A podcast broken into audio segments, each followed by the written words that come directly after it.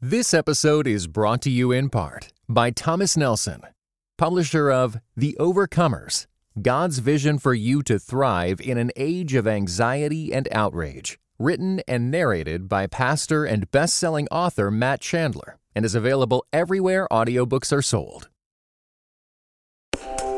Welcome to the Table Podcast, where we discuss issues of God and culture, brought to you by Dallas Theological Seminary.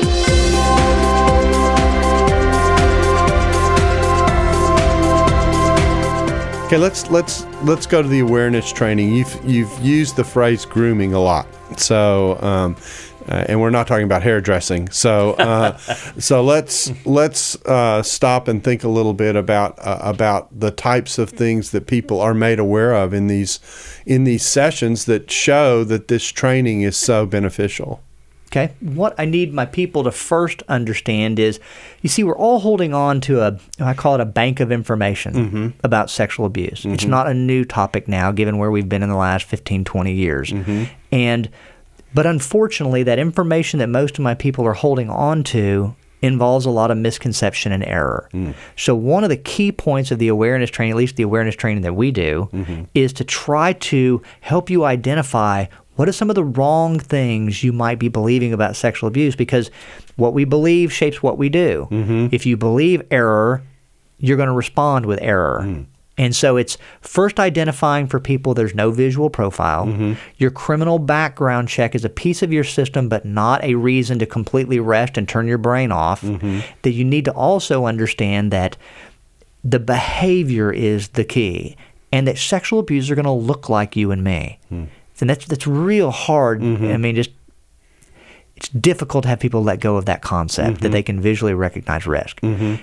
Once we can shake up some of those misconceptions a little bit and then move them to a place that they can understand the grooming process, that's the behaviors that a, a predator will go through to be able to prepare a child and the adults mm-hmm. for inappropriate behavior with a child. Right. Yeah. And so sadly, the sexual abuser is counting on mm-hmm. my people's ignorance and misconception and error because they move without detection within all of those misunderstandings. Which is why 90% of them have never come into the legal process is because they've been fairly successful at doing what they're doing. They're not identified. Mm-hmm. And and go down that road just I'm going to show great discipline mm-hmm. in just answering your question, counselor. Okay. but what the grooming process is trying to show people that generally you could put it into four large categories. Mm-hmm. Number one, the preferential offender is going to seek uh, to gain access. Mm-hmm. In other words, this is a seeking volunteer and career opportunities that places that person within the age and sex of preference of children that mm-hmm. person has a deviant sexual attraction for. Mm-hmm. And so if it's somebody that has a deviant sexual attraction for little girls ages 4 to 7, you'll find somebody volunteering in the third grade Sunday school class, working with the, the brownies, mm-hmm. you know, working with where there are children within that age and sexual preference. Once that person has gained access, they're going to work to select one or more children. And generally, there's, there's enough information that we have to understand some of the pattern in doing that. Hmm. What they're looking for, because the ultimate goal is to carve a child away for inappropriate behavior one on one that this person wants to keep secret. Mm-hmm. It's looking for that child who's somehow on the fringe or in need. That child who's looking for someone to trust.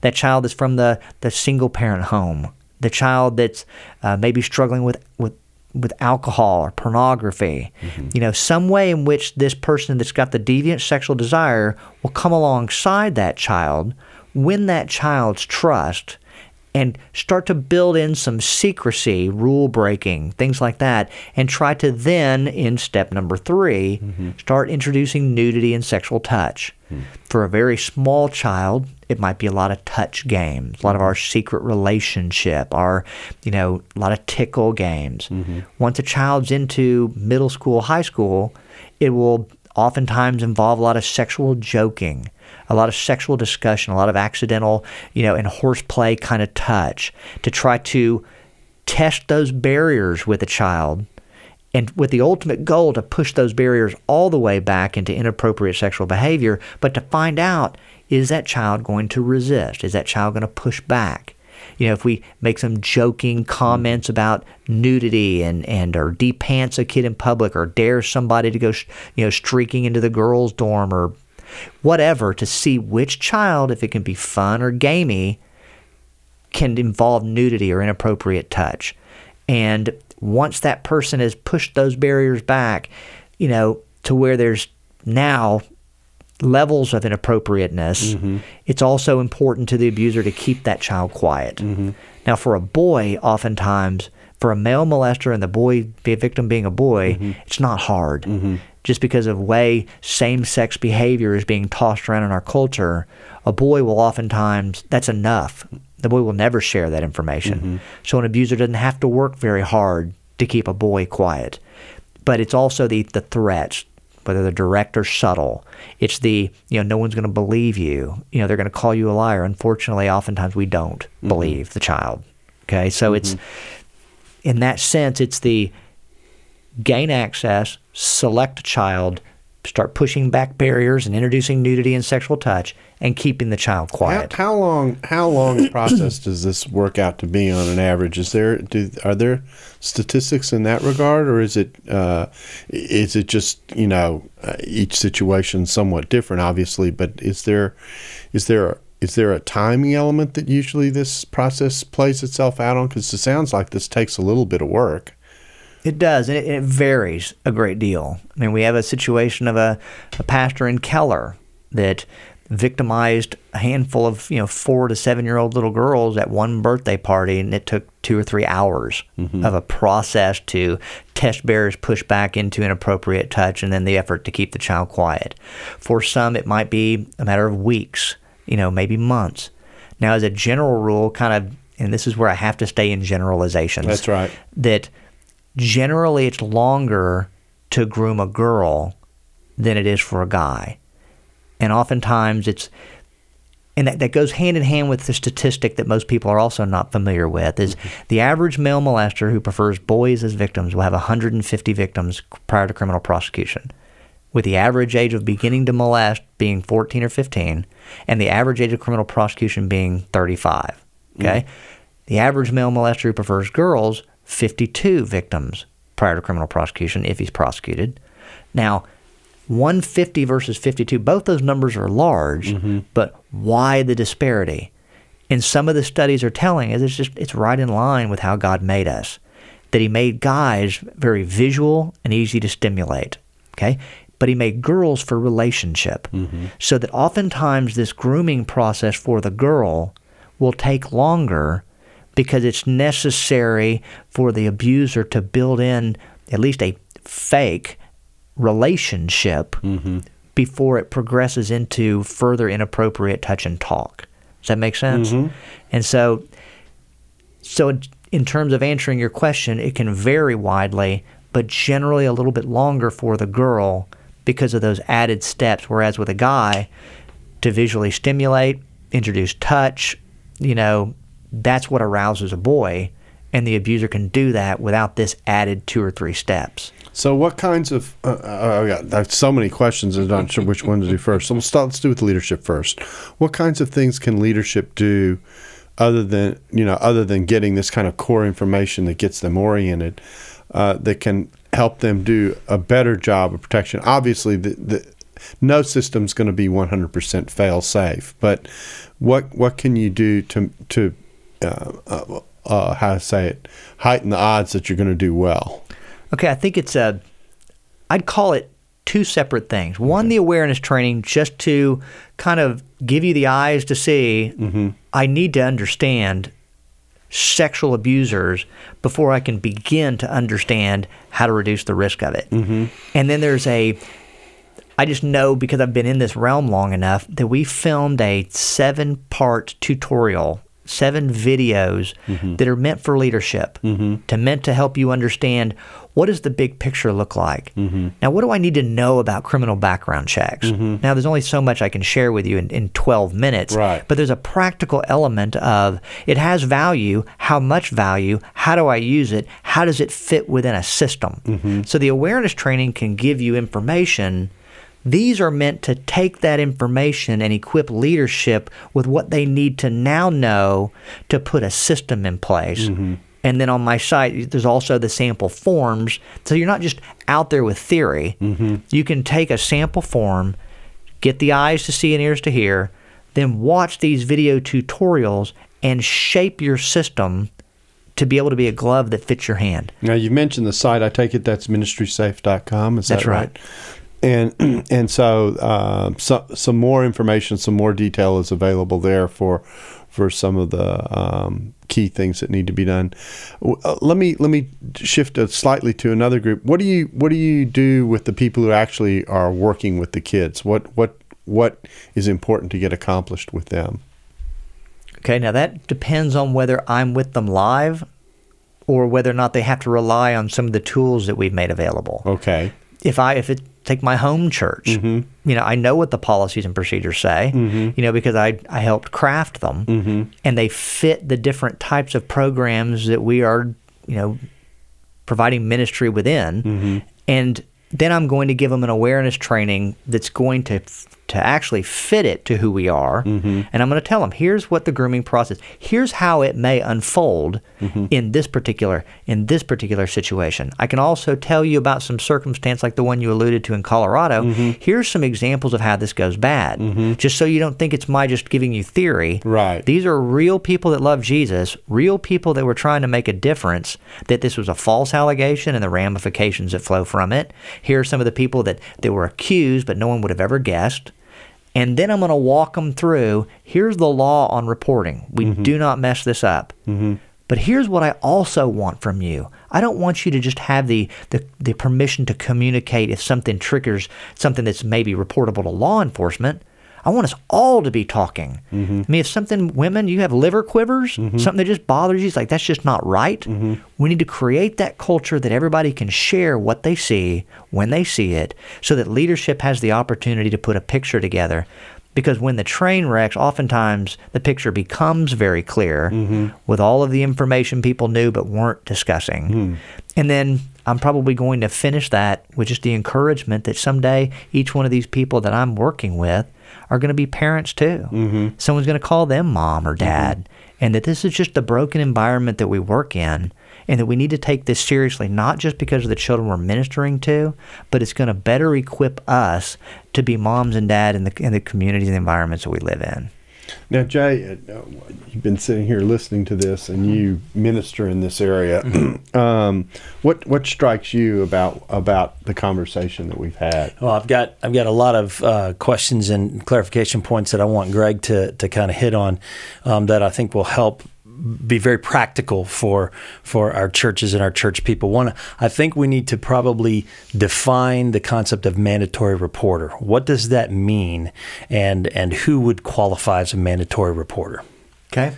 That's going to change from state to state. Okay. And also, we need to understand there is a culture shift. I mean, right now, the culture is moving away from litigation, you know, they just tort reform, mm-hmm. Unless it involves with child sexual abuse, and it's moving this way. Mm-hmm. States are changing their laws to open up statutes of limitation. They're changing their laws as to what requirements they want in place from organizations that deliver services to children, like the awareness training. But they're also tightening up their laws as it relates to reporting information and suspicions of abuse and neglect. Texas has probably the most, you know, the strictest reporting requirement in the country. There's not even an attorney-client privilege, no clergy privilege. There's no teacher. pri- There's no privilege in the state of Texas. Explain what clergy privilege is too. Clergy privilege is when some people think if you're having a conversation with a pastor, that's clergy privilege. Okay, it's just not. What technically the privilege means is there is a protected there's a compelling state interest to protect the confidentiality of certain communications like with your doctor you know or with your spouse and a clergy privilege is if someone comes to you with a confessional type of communication and the person they're communicating with is a, a minister or and it usually defines what is clergy and and it was it was shared in the with the expectation that it would remain confidential then that information remains privileged. Okay? It, it's actually much more narrow than you think. In the state of Texas, they decided no, Doesn't exist. no. exist. If it if it's related to a child abuse or So you don't neglect have of to a worry child, about it in one sense. If Right. you hear it, you report it. But, but That's most right. people Yeah. don't understand that. They don't realize That's that. right. So a teenager comes to them in their office and you know is distraught Mm-hmm. and wants to tell them confidentially that this has happened Mm-hmm. or they've witnessed it happening, and the clergy member mistakenly believes that because of this clergy penitent privilege that they think exists, Mm-hmm. they're not a mandatory reporter. They mm-hmm. think that they're not required to report this abuse, but they are yeah, in the state of Texas. in the state of now, Texas. different states will they will specifically define who are those mandatory reporters from state to state and it will always include teachers and medical professionals hmm. because we know statistically those are the people children are most likely to share information about abuse or neglect so hmm. the laws will always make teachers and medical professionals mandatory reporters and but from that point Sometimes it includes clergy, sometimes it doesn't. But all of the laws that I've seen are moving toward removing or making very, very narrow when you have a privilege. And so, for example, the common clergy privilege I see now is that if you receive information in that very narrow context of a penitent and a clergy member that's defined by the statute, but you receive that information from any other avenue, then it's all of a sudden reportable. Okay, so if you hear from this person confessing, I molested a child and I need forgiveness and I need, and then all of a sudden someone brings to you a report where a child has made the allegation against that person, all that that blows the privilege. Hmm. If you receive it from any other outside source. Now, the point of all of that is in the laws, it's going to identify who are your mandatory reporters. So there will be those very narrow privileges in some states, and those are getting more narrow. Mm-hmm. And it mandates that information be communicated to a designated entity. And oftentimes it will be a Department of Human Services, a Child Protective Service, the sheriff if it's a rural area that doesn't have one of those types of you know, health and human services types of offices there. So the law will generally tell who they want communicating, what type of information they want communicated, where they want it communicated, in what time period, what type of protections are in place when somebody does make a good faith report, like confidentiality mm-hmm. and the ability to make anonymous reports, and what penalties are associated with a mandatory reporter failing to report. Right. So, and those are changing from state to state, and they are not getting more loose; they are actually getting tighter. And, and many churches will mistakenly do what this church in Colorado did was we'll conduct our own internal investigation and delay this church unfortunately never reported, but some churches would say, well, let's just figure out, let's find out if these allegations are true uh, on our own. And they almost always will violate the time period. What's the time period in most states for when you have to report? That state will identify it. It's usually 24 to 48 hours. Sometimes it says immediately, Right. which is why it, you need to think through this in advance. You don't you don't wing it and think about it and create committees. You don't have time to wing. because the clock is ticking, Yeah. and there's some significant consequences for doing it poorly. Now, going back just to make sure that mm-hmm. we stay true to the facts on that Colorado Right. case, they actually contacted someone to determine do we report this under Colorado law, and that person told them no. Unfortunately, there was a code section that said the girl was no longer in harm's way, Right. but that wasn't the trigger. The trigger was was the person being accused still in a position of leadership that could impact children that are minors? I mean, just hmm. that could impact children. And the answer was yes. And they didn't And it didn't follow through. that's what. Now, the situation that you alluded to, where we thought about it for a while, is more consistent with a situation that's very high profile that happened in Tulsa, with a 17,000 member church, Right. where there was some inappropriate, highly inappropriate behavior involving a 13 year old girl. Five people in leadership knew about it. And two weeks later, still hadn't done anything with that as it relates to reporting to the authorities, and all five of those leaders got arrested. This episode is brought to you by the Truce Podcast. I'm sure you've been there. You're at an event, a dinner, a small group, and someone says something like, If you're a Christian, you have to vote Republican. huh, that raises an interesting question. How did evangelicals like me get to the place where we just assumed we'd all vote one way? This season on the Truce podcast, we're diving deep into the complexity of the 1970s and 80s to understand how evangelicals tied themselves to the Republican Party. It's a story that involves murder, corruption, redemption, and our need to be heard. I'll be talking with celebrated historians like Rick Perlstein, Pulitzer Prize winners Frances FitzGerald and Jesse Eisinger, and some of the best guests I've ever had. Truce is the show that uses journalistic tools to look inside the Christian church. We press pause on the culture wars in order to explore how we got here and how we can do better. Subscribe to Truce anywhere you get podcasts or listen at trucepodcast.com. So I suspect that for some people, the, the flip situation is what they fear. That is, that they report a situation about someone when, in fact, if I can say it, it didn't happen, but this person is stigmatized as having done some. What is the risk to leadership for making, if I can say it, that mistake? Well, there's risks either way. Mm-hmm. It's a matter of which side of that do you want to. That's, let me let me walk you through that because I get Okay. that question a lot. Okay. I'll let you yeah, because that's why I think people Sure. hesitate to report. They're what if afraid we're to. what if we're Right, wrong? Right. Yeah. Ruin And somebody's one of the things- And it's the, one of the things also that when you get this report, oftentimes it's being reported. These are this is reports we don't want. Mm-hmm. Okay, this is information like it's hard for us to believe. It doesn't fit into a. It's just no. And when the person comes to you reporting, and this is ah, this person's not very believable to me. It's a child. These things are crazy. And the person they're alleging to have engaged in this behavior is somebody in the organization that's very well respected.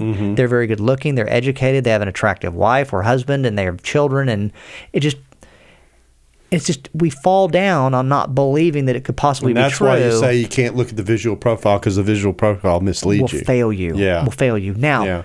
but when the law, the mandatory reporting is you don't go investigate it and Mm-hmm. confirm whether you, this happened or not. We are to report suspicions of abuse, not conclusions of abuse. So when these matters arise, even things that sound crazy, Mm-hmm. that and this is why I like the phrase. So this is a pearl for everybody out there listening. Mm-hmm. That phrase is out of an abundance of caution, comma. So that when these situations come in, these people will call me and say, "Look, I, I don't know whether it's abuse or not. It's, it, I don't know what I should do with it. It's, I don't know if it's true or not." Pick up the phone and just call whoever your law instructs you to call. It's like, look, I have a situation. I don't know if it's reportable or not, but out of an abundance of caution, I wanted to share this with you. Blank. And so you don't have to come to a conclusion to make the report. That's the point. That's a very important point that is that's wrapped up in this. You're specifically, in many cases, instructed not okay. to come to a conclusion. Okay. In fact, you're not a forensic investigator. Okay. In fact, you may be doing a disservice to those people that want to hurt the ch- help the child. Okay, but back to your original Okay. question. You get a report that comes in, and you're struggling with the is it a false allegation? Mm-hmm. It- this is when I when I deal with this as, as a, what I understand the law requires me to do. I'm going to potentially impact this child's world, Mm-hmm. this staff member's world, our reputation in the community. Mm-hmm. You know, it's just there are multiple layers that just are not foreseeable in terms of how bad this goes. Mm-hmm. Okay. Now we need to keep in mind the Center for Disease Control tells us that of the children making reports of sexual abuse, between 92 to 98 percent of them are factual, even if the child recants. Okay, so there's a real high probability that what you're getting statistically is true. Hmm. But when you get this information, even if it has all those indications of being, let's let's say for example, and I hate to use me, but I'm in student ministry, mm-hmm. and I know there's a spiritual target on my back mm-hmm. if I'm effective in what I do. Mm-hmm. And the easiest way to derail me in student ministry is a false allegation of sexual abuse. But if someone were to have made an allegation against me, what I would immediately instruct my church is, you need to pull me back out of leadership. You need to report this to the authorities. You need to potentially, depending on what the allegations are, communicate that to the the area over which I have responsibility into the, the youth ministry and tell them that there's been an allegation. You know, we've asked Greg to step away. We're going to look into this and we want to make sure all of you know about that. If there's any other information that you are aware of, then please come share that with us and let that system move forward. And if ultimately somebody concludes that this is the eighth time this person's made a false outcry, mm-hmm. this is, you know, whatever information could come forward because you see it's real hard to prove that a false allegation was the case. Right. And so it's a real sense with that, I might be done in student ministry. Mm-hmm. Okay. Which is, so that's how I would advise somebody. And I would pull them out of leadership and I would make, I would not keep it secret. See those things that when people finally learn something and it gives you any indication that there's like cover up or hiding, then it just starts to go Plus, bad. the person who's perpetrated this is is counting on the fact that it will be kept quiet. right. And and I'm, what I'm in those situations where the person is a predator that mm-hmm. ultimately is convicted or ultimately mm-hmm. does plead guilty and things that generally is the pattern. This person is accused. This person pushes back hard you know whether this mm-hmm. person's a liar this person made a mistake it was somebody else. One way or another resists all of the out, the outcry and then denies then creates factions to get support mm-hmm. then the families are ostracized and then oftentimes, too often, unfortunately, leadership sides with the person being accused. As a criminal investigation begins, this person ultimately pleads guilty, and the church winds up feeling very foolish mm-hmm. that they stood behind beside somebody to the great harm of a child and child, you know, the family. You know, that unfortunately is the way the story plays out. Okay, I'm going to pick up a piece that you alluded to when you say um, using the scenario that involved you. You're pulled out. We're going to take a look at this. The word "take a look at this" involves the report and letting the people who you've reported to take a look at it. Is that what that involves, or or is it an internal thing that you're talking about, or might it be both? That that's a good question, and thanks for for pointing that Yeah. out. Because let's say that, for example, you see in that example I gave, I'm actually wearing a name tag of the organization, Mm-hmm. and if there truly was, if I were a sexual abuser and I know some of the facts that about that there's multiple victims, that there's there's lots of things that are happening without people seeing it clearly, Mm-hmm. then leadership should pull me out and then start inviting other people to give information. Okay, so in that sense, I'm not trying to investigate and, and operate in the role of law enforcement. Mm-hmm. I'm simply trying to give my families a voice to understand has this impacted other people than the one situation that's been brought to Might my there be something really be going on right. here? But I am not taking the role of the authorities to be able to determine, you know, did this behavior happen? How often does it happen? Is it appropriate for you know referring it to the criminal justice system? You know, I'm not trying to do their job to establish the facts or to, unfortunately, too often disprove mm-hmm. you know something that's happened. Line up witnesses of character, you know, because the the abuser is not just grooming a child for abuse; they're grooming all of the adults around as well For their to have that person believe they're helpful, trustworthy, and kind of not capable of that behavior. Right. So, law enforcement is going to, and the child protective systems are going to determine is there a problem? What extent is it referable to criminal justice? Now, if it were a situation, and this is more common for the church, where a child, say, comes to VBS and shares with somebody, here's what happens at my home when my mom leaves. Mm-hmm. So that it's an outcry that's being brought to the church that doesn't involve anybody wearing the church name tag. You see, there's still a downside for the church mishandling that. Mm-hmm. But in that still a mandatory reporter. Right. So they notify law enforcement, and law enforcement will do the work necessary to evaluate that particular case facts. But you see, in that sense, there's no further questioning or opportunity to give my families the ability to come forward mm-hmm. because I'm not necessarily trying to determine did somebody wearing our name tag affect my community in a broader way than's been brought to my attention. Okay, so we've got three scenarios that I think we're working with now. I'm just trying to keep the map in front of people. We've You got four? I'm sure I can get more, but uh, the, the interesting thing here is what, what I'm hearing you say about the internal situation. Let me stay focused there, so we so we don't lose people.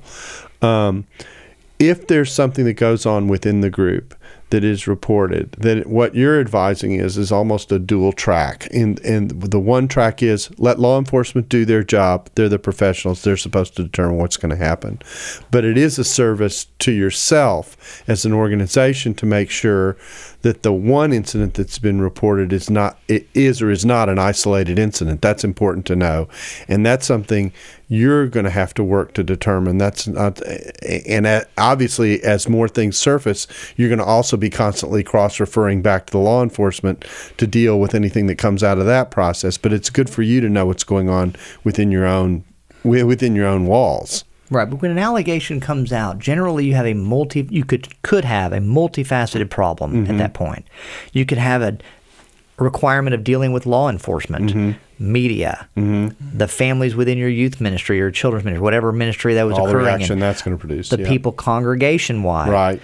dealing with your insurance carrier, dealing with trying to evaluate whether you have a reasonable system and whether you need to make changes without creating ex- exhibits A, B, and C for civil litigation. I mean, it's a, and every one of those situations is fact dependent. Mm-hmm.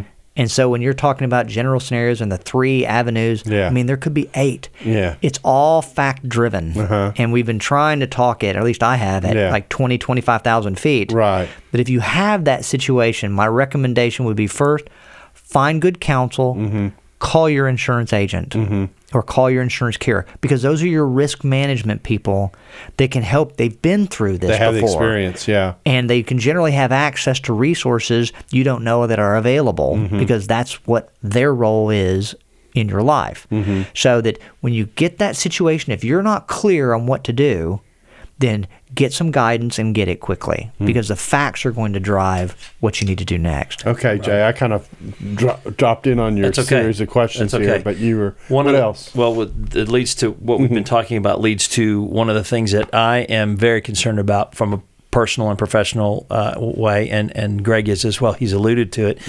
Our first and foremost priority has to be to protect the children. That's right. But I also have a strong desire to protect my own reputation. Mm-hmm. So there are things that I do to make sure that I don't put myself in a situation where a false accusation could be made. So, what are some of the things that you would recommend for people who wear the name tag to do personally to make sure that they don't get themselves thi- into a difficult situation? And this question is being asked particularly of people who are in youth ministry who are susceptible to being put into this Exactly. position. Right. Okay. Especially youth ministry. Exactly. Right. Because youth ministry is far more fluid Mm-hmm. generally than children's ministry. In my opinion, what I'd need for you to understand is if it's a false allegation, what it means is you look dangerously similar to somebody that might be engaged in this behavior to prepare a child for sexual abuse. Okay, well, what does the authentic look like for someone to associate that with me? And generally, what that would look like is being in the wrong place with somebody by myself or engaged in horseplay or inappropriate touch or talk. So once I understand what the grooming process looks like of a preferential offender grooming a teenager, for example, then I need to, and everybody's going to be trained with understanding this is what that grooming process looks like. Don't get anywhere near what that grooming process looks like. So, what does that look like for me? If somebody sends me an off color YouTube video link, I'm not going to share that with my students. Mm. I do the best I can to delete that. If somebody's engaging in a bunch of horseplay, like at one church not far from here, they had two parents walk in and they, they were they were adult leaders at a youth camp and the youth pastor had a bunch of children around in a circle and they were taking each other taking turns thumping each other's genitals. Okay, it's like I don't know whether that person's a sexual abuser or not, but I would definitely put that in the category of you're an idiot. Okay? if I have to ask the question, Yeah. are you doing that to groom these children and desensitize and try to introduce nudity and sexual touch? Or are you just not bright? Not bright. Because either way, I'm going to dismiss that person from my program. Mm-hmm. But see, it's by knowing what the grooming process looks like, I know not only am I not going to engage in that behavior, I'm going to redirect that in the culture of my particular youth ministry. Mm-hmm. Same with touch. Okay, we can walk in and some people are just touchy. You know, some people just will hug. And for some children, you may not know that they'd already been victimized and that certain behavior might, you know, to them be construed as a prelude to something that's sexual that's about to follow. Mm-hmm. And so, in that sense, it's important knowing the grooming processes, knowing some of the statistics about what population you're dealing with to clearly identify what is and is not appropriate touch. You know, like what do guys like to do? We love to wrestle. Okay, but you see, with this melee of wrestling and big piles of people, it's hard to distinguish that person with an inappropriate motive between those people that are just not very bright and and a bunch of grabbing and inappropriate touching and depantsing and and just dumb stuff. Right. But to clearly identify what is and is not appropriate touch communicate it to my people so that if I do see it, now everybody understands exactly who to report that to, and everybody knows the consequences. You know, like at one of the camps we had, we trained clearly, told them who to share the information with, what we're going to do with the information. Notwithstanding that instruction that I don't ever want to see your butt, this particular counselor mooned a group of people. One of the counselors knew exactly what to do with that information, shared it with leadership. An hour later, this person's in the administrator's office crying and swearing, I'm not a sexual abuser. An hour later, he was driving home. Point Was he a sexual abuser? I don't know. But I clearly communicated to you what was the appropriate and inappropriate types of behavior in this particular program. I saw the behavior which I've identified clearly, and I've asked you to leave. Because idiots and sexual abusers both go home. So, in that sense, I would want to know enough about what the grooming looks like, mm-hmm. clearly identify what is going to be appropriate and inappropriate within my culture, and then tell people it's not a witch hunt. We all lock arms and we help each other do this well. So we see somebody that that's a kid's crying because of a divorce situation or whatever mm-hmm. in a room and they wind up by themselves because people are starting to leave the building. Come alongside that person. Hey, let's go out into the parking lot. Hey, let's can you finish this conversation at Starbucks? Can you one way or another we help each other not find ourselves in harm's way. That's interesting. You know, I, th- you're bringing back memories that I that uh, hadn't even thought about. I was a recreation worker for uh, one summer uh, in Austin. and we had a rule that was never explained to us why we had it, other than, uh, and that was you don't you don't touch any of the kids. It was it was just like a you just don't just do not do this. And it was it was interesting. It was stressed to us that we didn't do this, but I don't I don't at least I don't remember being given a particular explanation for why the rule existed, which always struck me as a teen. You know, I'm just sitting there doing my recreation work. It struck me as odd that they go out of their way to do this. But hearing this conversation, I can go, okay, I could see why having working with thousands of people in rec centers across the city, or maybe not hundreds, you know, they would give this kind of an instruction. It would have been would have been perhaps a little nicer to have known why they were so insistent on this. But I remember, I, I still vividly remember getting. They certainly are making a point of this. I wonder why.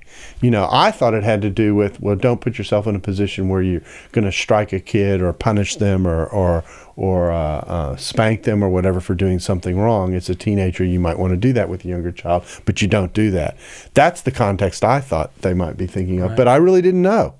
But that, that illustrates the point we were trying to make yeah. earlier. You got to give people the why, the awareness yeah. training, before you can give them the what. Yeah. Leadership has to understand the why before they can even create the what. Yeah. Because for most people, rules are changes. We don't want rules, especially those of us that are working with teenagers. Mm-hmm. You know, we want freedom to have fun and make this edgy, and giving them the why is necessary to get the what. Well, uh, we we have run a little over time, and, and I appreciate the I've got ground that we cover. and what we normally do, I normally don't do this on air, but I think I'm going to do it now. What we normally do is when we realize we've only scratched the surface and got, so I'll, I'll say, you know, I, I, hope we have the opportunity to come back and take a, a little more look at some of this because I think once we listen to this the first time, we'll come around and think through uh, perhaps a, a, whole series of other follow up kinds of questions that relate. But I do appreciate you taking the time to get us oriented to this. I can say, in all honesty, that when I heard the chapel, and even after hearing the chapel and knowing that we needed to do this, I had no idea.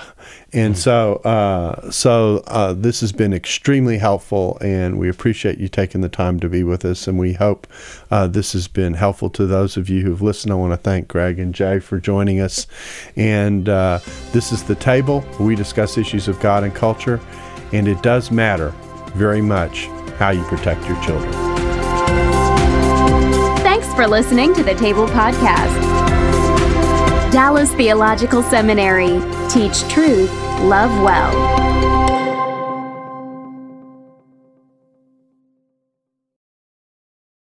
This episode was brought to you in part by the Lord of Spirits podcast. Many Christians yearn to break free of the influence of secular materialism and to understand the union of the seen and unseen worlds as made by God. What is the spiritual world like? Tune in wherever you get your podcasts.